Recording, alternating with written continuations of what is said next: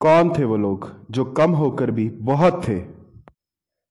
कौन थे वो लोग जो जंगलों में रहकर भी बड़ी सल्तनतों के साथ लड़ने का जज्बा रखते थे? कौन थे वो लोग जिन्होंने जुल्म के खिलाफ आवाज़ उठाई और पर्वत से भी बड़े दुश्मन के राज में अपना दबदबा कायम किया? सिख मिसलें क्या हैं? और इनका आगाज़ कब हुआ और कैसे हुआ, आइए ये हम सब जानते हैं इस वीडियो में। गुरु गोबिंद सिंह के कत्ल के बाद बंदा सिंह बहादुर में जोश जागा और वो पंजाब में आ गए। और उन्होंने छोटा सा जथा तैयार किया जथा यानी कि ग्रुप। और पंजाब में लोगों पर जुर्म डाल रही मुग़ल सरकार के ख़िलाफ़ अपना मोर्चा शुरू कर दिया। और लोगों को प्रोटेक्शन देनी स्टार्ट कर दी। बंदा सिंह बहादुर को बड़ी कामयाबी तब मिली जब उन्होंने सरहंद के सूबेदार को हराकर सरहंद पे अपना दबदबा कायम कर लिया। सरहंद के ऊपर दबदबा चाहे ज़्यादा देर कायम नहीं रहा, लेकिन इस चीज़ ने सिखों के हौसले को सातवें आसमान पर पहुँचा दिया। उस समय के जितने भी सिख थे, उन्होंने अपने छोटे छोटे जत्थे बनाने शुरू कर दिए। और ये सभी जत्थों का एक गठजोड़ बना, जिसका नाम दल खालसा रखा गया। जैसे जैसे जत्थों की गिनती बढ़ी वैसे वैसे जत्थों का आकार भी बढ़ता रहा। जत्थों ने देखते ही देखते मिसलों का नाम ले लिया। मिसल यानी कि एक बड़ा समूह। हर एक मिसल के नीचे एक या कई गाँव आते और मिसलों की जिम्मेवारी ये थी कि वो उन गाँव को सहायता करते और उनकी सुरक्षा की ज़िम्मेदारी वो लेते और बदले में उनसे कुछ रकम या कुछ फ़सल ले लेते। देखते ही देखते मिसलों के नीचे बहुत बड़ा एक पंजाब का एरिया आने लगा और पंजाब में मिसलों ने चारों तरफ़ से अपने छोटे छोटे गाँव में कब्जा कायम कर रखा था। कुल मिलाकर टोटल बारह मिसलें थीं और मिसलों के नाम कुछ इस प्रकार थे। भंगी मिसल, नकाई मिसल, शहीदा मिसल आहलू वालिया मिसल रामगरिया मिसल सूखर चकिया मिसल धल्ले वालिया मिसल, पंजहत्था मिसल निशान वालिया मिसल, सिंहपुरिया मिसल, फूलकिया मिसल और कन्हैया मिसल। हर एक मिसल का अपना एक सरदार होता था। हर एक मिसल की अपनी एक फौज होती थी। हर मिसल में अपने घोड़े और अपने हथियार होते थे। हर एक मिसल का हर एक सिपाही जाबाज और साहसी होता था, जो लड़ाई में अपनी जान की परवाह करे बिना लड़ता था। मिसलों में आपसी तकरार और दरारें तो हमेशा रहती थी। पर ज़रूरत पड़ने पर दल खालसा इकट्ठा हो जाता और यही उनकी सफलता का कारण बनता। कुछ मिसलों ने तो आगे जाकर लाहौर और दिल्ली तक भी जीत डाला। महाराजा रंजीत सिंह और सिख राज भी इन मिसलों की ही देन थी। ये सब विषयों पर मैं एक आपके लिए अलहदा वीडियो बनाऊँगा। ये सब मैं आपको अगली वीडियो में बताऊँगा। आइए हम बात करते हैं मिसलों की। मिसलों की लड़ने की टेक्निक क्या थी? तकनीक क्या थी? और मिसलों की बिड़त किन किन फौजों से हुई? ये हम हम आगे जानेंगे। जब अफ़गान भारत में आते तो पंजाब से होकर निकलते। जहाँ जहाँ से वो निकलते, वहाँ वहाँ तबाही करके जाते। पंजाब को भी अफ़गानों ने कई बार तबाह किया। पर दल खालसा इन मौक़ों पे इकट्ठा रहता और भारत को लूट कर जा रही अफ़गान फ़ौजों को पीछे से हमला करके उनको भारी नुकसान पहुंचाता। तकनीक जो दल खालसा अपनाता था, उसका नाम कमान गोश था। कमान गोश युद्ध की एक कारगर तकनीक थी। सिखों की घोड़सवारी और निशानेबाजी में महारत थी और ये चीज़ उनको युद्ध में पूरा लाभ पहुंचाती। उनका अचानक से किया हमला अफ़गानों को बहुत नुकसान पहुंचाता और जिनसे अफ़गान भी काफ़ी तंग आ चुके थे। मुग़लों और अफ़गानों की लड़ाई में पंजाब एक बीच की जगह थी, जिस पर काफ़ी देर तक किसी ने भी हक नहीं जमाया और सिखों को अपने आप को स्थापित करने का अच्छा मौका मिला और सिखों ने इन मौक़ों का खूब भर फ़ायदा भी उठाया। और फ़ायदा भी ऐसा उठाया कि लाहौर तक सिखों के कब्जे में था। आज की वीडियो में हम इतना ही जानेंगे। मैं हूँ आपका दोस्त शैमन ऐसे ही मेरे साथ जुड़े रहिए और नई कहानियों के साथ। कौन था वो जो सबसे छोटी मिसल के सरदार का बेटा था बट जिसके सपने आसमान से भी ऊँचे थे? कौन था वो जिसने बचपन से ही अपने साहस से सबका दिल जीत लिया? महाराजा रंजीत कौन था? और कैसे उन्होंने सबसे छोटी मिसल के सरदार से महाराजा बनकर पंजाब, पाकिस्तान, कश्मीर खैबर पास तक और चाइना तक अपना राज किया? क्या खासियत थी महाराजा के शासन की? रंजीत सिंह को लोग इतना प्यार क्यों करते थे? कैसे उन्होंने लाहौर को फतेह किया, ये सब हम जानेंगे इस वीडियो में। मैं हूँ आपका दोस्त शैमन। अगर आपको मेरी वीडियो अच्छी लगे तो इसको लाइक और मेरे चैनल को सब्सक्राइब ज़रूर कीजिएगा। महाराजा रंजीत सिंह का ताल्लुकात सुखर चकिया मिसल से था और वो सुखर चकिया मिसल के सरदार के इकलौते बेटे थे, जिनका नाम महासिंह था। उनका जन्म 23 नवंबर 1780 में गुजरावाला में हुआ। बचपन में उनको चेचक हुई, जिससे उनकी एक आँख की रोशनी जाती रही। महाराजा रंजीत सिंह 10 साल के थे जब उन्होंने पहली बार अपने पिता के साथ जंग में हिस्सा लिया। 14 साल की उम्र में सुखर चकिया मिसल के सरदार बन गए, अपने पिता की मौत के बाद। और 17 साल की उम्र में उन्होंने पूरी तरह से अपनी जिम्मेवारियों को संभाला। रंजीत सिंह की बहादुरी, साहस और जंग में रुचि के कारण दल खालसा, जिस पे मैंने आखिरी वीडियो बनाई थी, आप जाकर चेक कर सकते हैं, वो भी उनकी पूरी बात सुनता था। अफगान के साथ हुई तकरारों के बाद रंजीत सिंह की बहादुरी और सफलता ने रंजीत सिंह की लोकप्रियता को बहुत बढ़ा दिया। और रंजीत सिंह एक ताकतवर सरदार के रूप में उभर कर आए। उस समय लाहौर को पंजाब का राज्य माना जाता था। जो लाहौर को फतेह करता, वही पंजाब पर राज करता और पंजाब पर उसी की, उसी का दबदबा होता। उस समय लाहौर के ऊपर बंगी मिसल का राज था। बंगियों ने लाहौर पर कैसे फतेह की, ये हम आपको आगे जाकर अगली वीडियोस में बताएँगे। लाहौर पर बंगियों का राज था और बंगी सरदार अपने शराब और बांग के नशे में दुत रहते थे।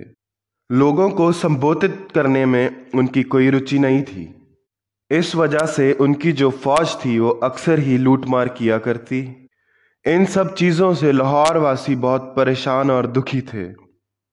और उन सबने मिलकर रंजीत सिंह को एक गुप्त संदेशा भेजा, जिसमें उन्होंने रंजीत सिंह को लाहौर आकर तक संभालने का न्योता दिया और उनकी पूरी मदद करने का आश्वासन दिया। ये टाइम सत्रह सौ निन्यानवे का था। रंजीत सिंह ने ज़रा भी देर नहीं की। अपनी फ़ौज को तैयार किया और लाहौर की तरफ़ निकल गए। लाहौर की अमाम ने भी उनका पूरा साथ दिया और बंगियों से थोड़ी जद्दोजहद और बिना खून खराबे के उन्होंने लाहौर के तख्त पर अपना राज कायम कर लिया। और 1801 में रंजीत सिंह को महाराजा का खिताब मिला। महाराजा रंजीत सिंह का राज अलग क्यों था और कैसा था, ये हम आपको अगली वीडियो में बताएँगे। तब तक के लिए नमस्कार।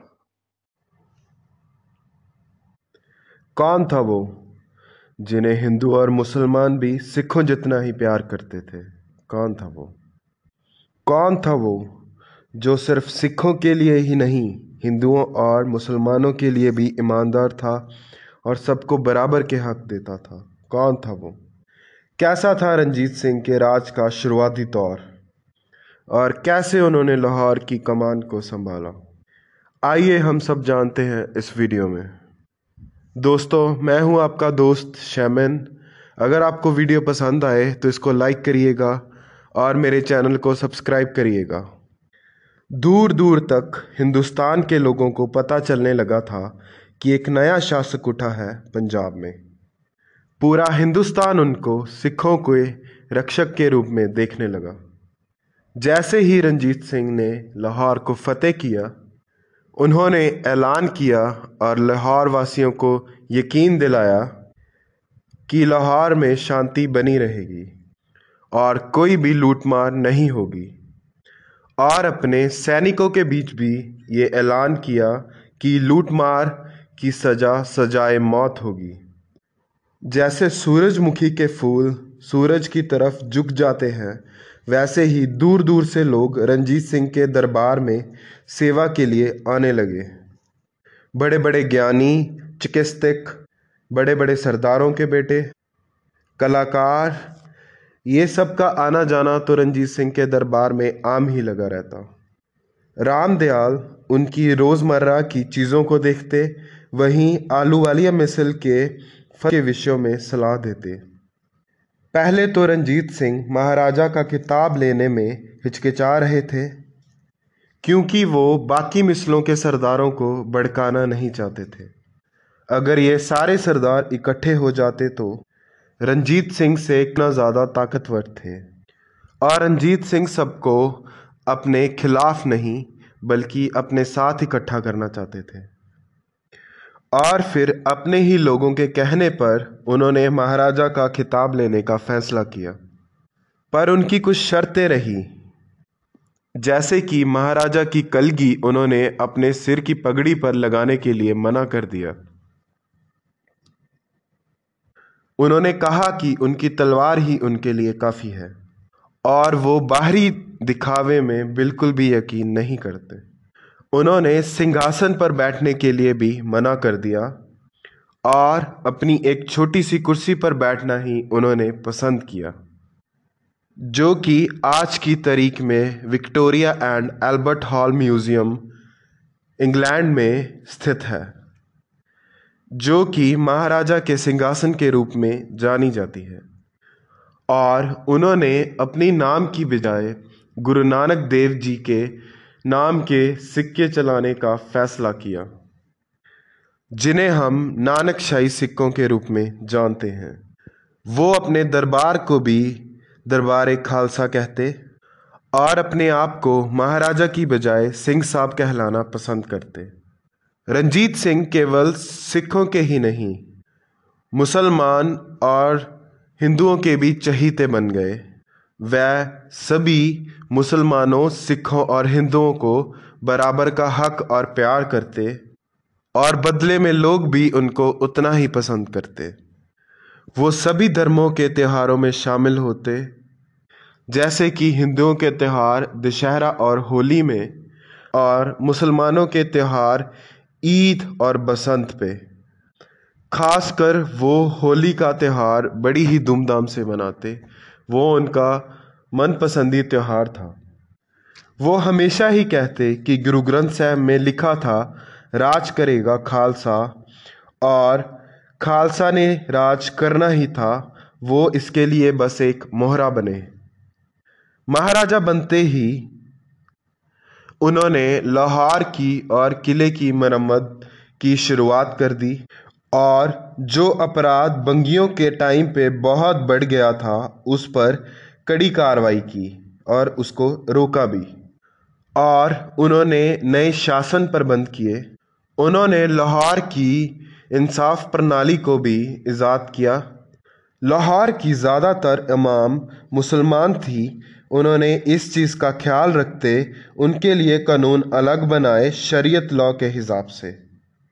उन्होंने लाहौर में दवाखानों की श्रृंखला बनाई, जहाँ पर कोई भी जाकर अपना मुफ़्त में यूनानी दवाइयों के साथ इलाज करवा सकता था।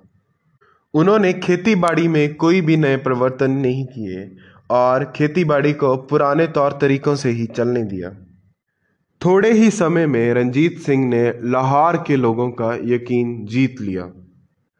उन्हें ये पता चल गया कि रंजीत सिंह केवल सिख साम्राज्य बनाने ही नहीं आए, बल्कि एक पंजाबी राज्य चाहते हैं, जिसमें सिख, मुसलमान और हिंदू कानून के नीचे एक हैं और उन्हें एक जैसे हक मिलेंगे।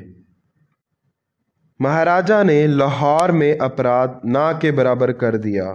और कैसे भी अपराध की सज़ा, सजाए मौत नहीं थी। ज़्यादा से ज़्यादा बड़े अपराध में लोगों को सज़ा क्या दी जाती? या उनके नाक कान काट दिए जाते, या उनके हाथ पैर? महाराजा ने अपने पूरे राज में कोई भी कत्ल नहीं किया और ना ही करवाया। ये उस दौर का सबसे शांति वाला दौर था, जिसकी मिसाल पूरी दुनिया में दी जाती है। इतिहास में वो एक अकेले शासक थे, जिसके हाथ खून से नहीं रंगे थे। उन्होंने जो भी जंगें लड़ी, वो जुल्म और अपने हकों के लिए लड़ी। और कभी भी किसी पर जुल्म नहीं किया। वो एक बहुत ही रहम दिल इंसान थे, जिसका इंसानियत में पूरा विश्वास था। दोस्तों, आज की वीडियो में इतना ही। आगे फिर एक नई वीडियो के साथ मिलेंगे। तब तक के लिए अलविदा। अलुवालिया मिसल के फतेह सिंह उनको फौज के मसलों में सलाह देते। हेलो हेलो, और बात। महाराजा बन के रंजीत सिंह ने लाहौर के बाद कौन सा शहर पहले हासिल किया? क्या थी अमृतसर की महत्ता? और किसका राज था अमृतसर पर? कौन थे वो? महाराजा ने अमृतसर को कैसे हासिल किया? आए, ये सब जानते हैं हम इस वीडियो में। नमस्कार दोस्तों, मैं हूँ आपका दोस्त श्यामन। अगर आपको ये वीडियो पसंद आए तो इसको लाइक कीजिएगा और मेरे चैनल को सब्सक्राइब कीजिएगा। पंजाब का दूसरा सबसे मुख्य शहर था अमृतसर। और व्यवसायिक तरीके से तो अमृतसर लाहौर से भी महत्वपूर्ण था। अमृतसर, उत्तर भारत का सबसे मुख्य शहर था। यहाँ पर मध्य एशिया से माल लाकर भारतीय उत्पादों के साथ अदला बदली किया जाता। व्यापार के मामले में उस टाइम अमृतसर एक नंबर पे था। पैसों के अलावा अमृतसर सिखों का एक बहुत ही अहम धार्मिक स्थान था, जो कि अब भी है। जब अमृतसर की बात आती है तो सिखों के लिए पूरी दुनिया में ये शहर बहुत ही अहम है। सिखों का लीडर बनने के लिए और पंजाब का महाराजा बनने के लिए अमृतसर को हासिल करना बहुत ही ज़रूरी था। और अमृतसर दर्जनों ही परिवारों में बटा हुआ था, जो कि अमृतसर के अलग अलग इलाकों में राज करते थे। हर परिवार ने अपने छोटे छोटे किले बना रखे थे जहाँ वो अपना सारा असला और फौज को रखते। फौज की मदद से ही वो अपने इलाके का टैक्स इकट्ठा किया करते। जब टैक्स की बात आती तो ये परिवार आम तौर पे व्यापारियों और दुकानदारों के साथ धक्काशाही किया करते। और ये बात तो अमृतसर में बड़ी आम ही हो गई थी। अलग अलग सरदारों की फौजों में टैक्स इकट्ठा करते हुए तकरारें तो आम ही रहती। और अक्सर ही अमृतसर की गलियों में ये एक दूसरे के साथ लड़ते हुए दिखाई देते। अमृतसर के वासी अपने शहर को लेके बहुत ही चिंतित थे और उन सबने मिल के गुप्त तरीके से किसी ना किसी तरह महाराजा रंजीत सिंह के पास ये मसला लेके गए और उन्होंने दरखास्त की कि महाराजा आकर अमृतसर की कमान को संभालें। एक इकलौता परिवार जो अमृतसर में असली अहमियत रखता था वो था बंगी परिवार, जिसकी मुख्य बंगी सरदार की विधवा सुखा थी, जिसका अमृतसर के सबसे अहम और बड़े किले गोविंदगढ़ पर कब्जा था और जिसका रामगढ़िया मिसल भी पूरा सहयोग देती। और फिर सन 1802 की पतझड़ में सुखा के टैक्स इकट्ठा करने वाली फौज ने शहर के सबसे अमीर आदमी अरूरमल को ही निचोड़ डाला। आरूरमल ने महाराजा रंजीत सिंह के पास जाकर दोहाई लगाई कि अमृतसर में आए और वहाँ की कानून और अवस्था को कायम करें। रंजीत सिंह ने ज़रा भी देर नहीं की और अपनी सांस सदाकौर, जो कि कन्हैया मिसल की हेड थी, और फतेह सिंह आहलूवालिया के साथ मिलकर अमृतसर को घेरा डाल लिया। अमृतसर के सरदारों ने तोपों की कमान संभाल ली और लड़ने का फैसला किया और रंजीत सिंह के विरोध में जुट गए। माई सुखा को आस थी कि रामगढ़िया उनकी मदद के लिए ज़रूर आएँगे, पर रामगढ़िया उनकी मदद के लिए नहीं आए। और आखिर में सुखा को समर्पण करना ही पड़ा और उन्होंने रंजीत सिंह से माली मदद स्वीकार की। गोविंदगढ़ का किला और अकाली फूला सिंह की निहंग फौज जिन्होंने आगे जाकर महाराजा को कई सफलताएँ दिलाई। अमृतसर में ये दो अहम चीज़ें महाराजा रंजीत सिंह को हासिल हुई। और इस तरह महाराजा के राज्य में अमृतसर भी शामिल हो गया और अमृतसर में भी शांति और खुशियाँ आ गई। दोस्तों, आज की वीडियो में इतना ही। हम आपके लिए ऐसे ही वीडियोस लाते रहेंगे। आप बस जुड़े रहिए हमारे साथ। धन्यवाद। कौन था वो तानाशाह, जो हिटलर से भी ज़्यादा क्रूर था? कौन था वो, जो शुरू से तो लोगों का बहुत अज़ीज़ था, लेकिन अंत में जिसकी लाश तक को लोगों ने गोलियाँ और जूते मारे? कौन था वो, जिसको हिटलर भी शुरू में अपना गुरु मानता था? आइए दोस्तों, हम ये सब जानते हैं इस वीडियो में। नमस्कार, मैं हूँ आपका दोस्त शामिन और अगर आपको मेरी वीडियो अच्छी लगे तो इसको लाइक और मेरे चैनल को सब्सक्राइब ज़रूर कीजिएगा। दोस्तों, आज हम बात करने जा रहे हैं बनीतो मुसोलिनी की, जो इटली का तानाशाह और प्राइम मिनिस्टर था। जैसे जैसे बनीतो मुसलिनी की ताकत बढ़ी वैसे वैसे वो और और क्रूर होता गया।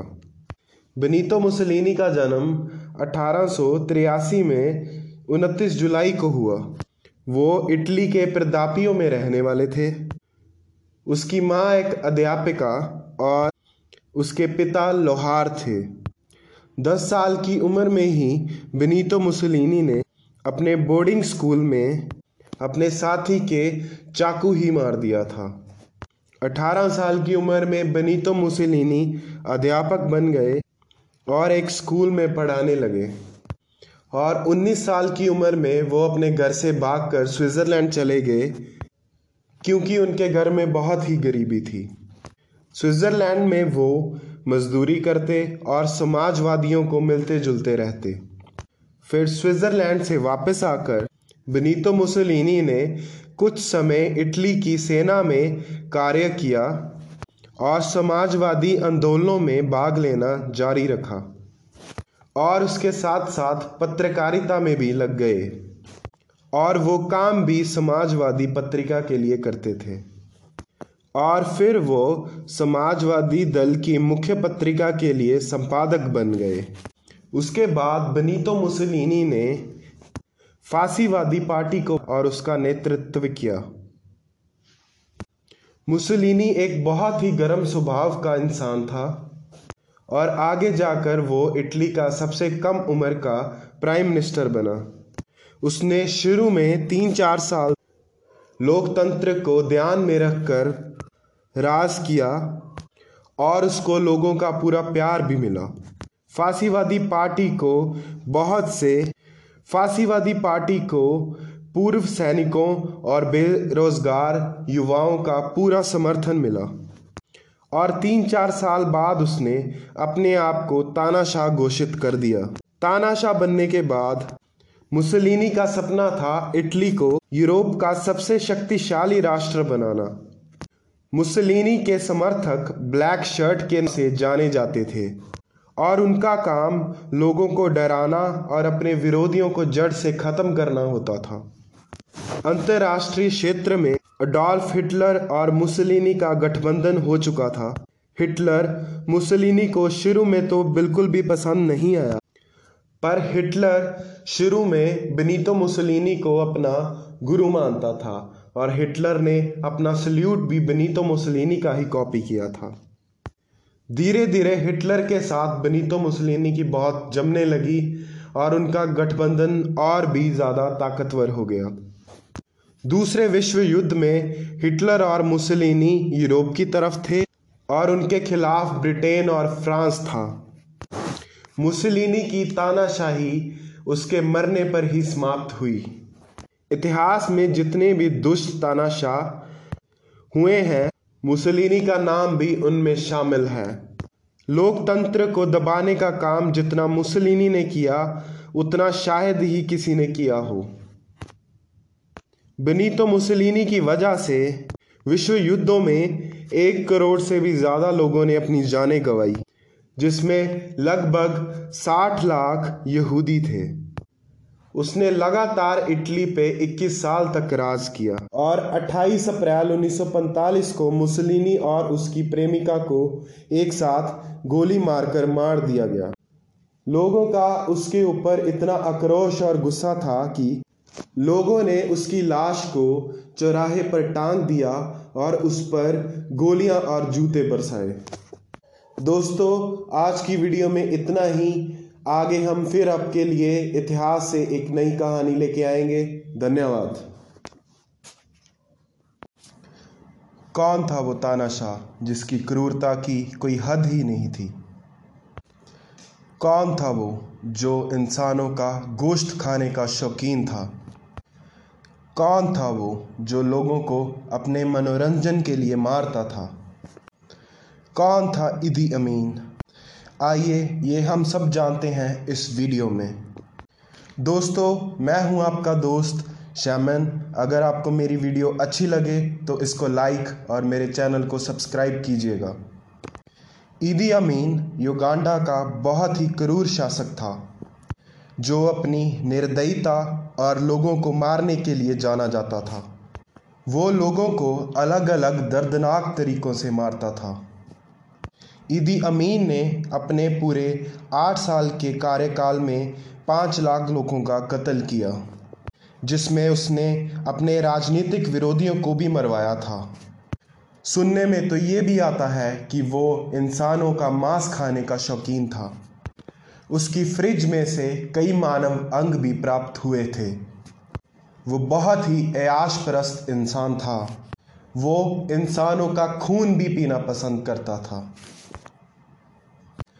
और वो खूबसूरत लड़कियों को अपनी हवस का शिकार बनाया करता था।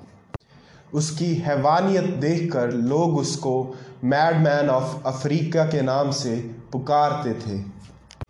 ईदी अमीन का जन्म 1925 में कुबोको गाँव, युगांडा में हुआ था। वो एक कबीला संप्रदाय से ताल्लुक़ रखता था और वो एक बहुत ही गरीब परिवार से था। उसकी माँ एक हकीम थी, जो आम लोगों के इलाज के अलावा राज कराने का काज भी करती थी। ईदी का बचपन दुखों और गरीबी से भरा हुआ था। ईदी ने 1941 में एक इस्लामिक स्कूल में दाखला लिया और चौथी कक्षा तक अंग्रेज़ी शिक्षा हासिल की और फिर स्कूल को छोड़ दिया और फिर ईदी एक सहायक रसोइये के रूप में ब्रिटिश सेना किंग अफ्रीकन राइफल्स में शामिल हुआ। फौज में उसकी उपलब्धियाँ और उसके कठिन स्वभाव ने उसको कुछ ही समय में सेना का प्रमुख बना दिया। 1971 में इदी अमीन ने फौज के दम पर युगांडा की सत्ता को हथिया लिया और फिर उसने युगांडा पर पूरे आठ साल तक राज किया और जनता पर मुसीबत का कहर बनकर गुजरे। इदी अमीन ने अपने पूरे कार्यकाल में इतने कत्ल किए कि उसके राज में, नदियों में लाशें दिखनी तो एक आम ही बात थी। उसे लोगों को मारने की एक लत थी और अलग अलग तरीके से लोगों को दर्दनाक मौत देने के लिए उसने अपने गुप्त बंकर बनाए थे।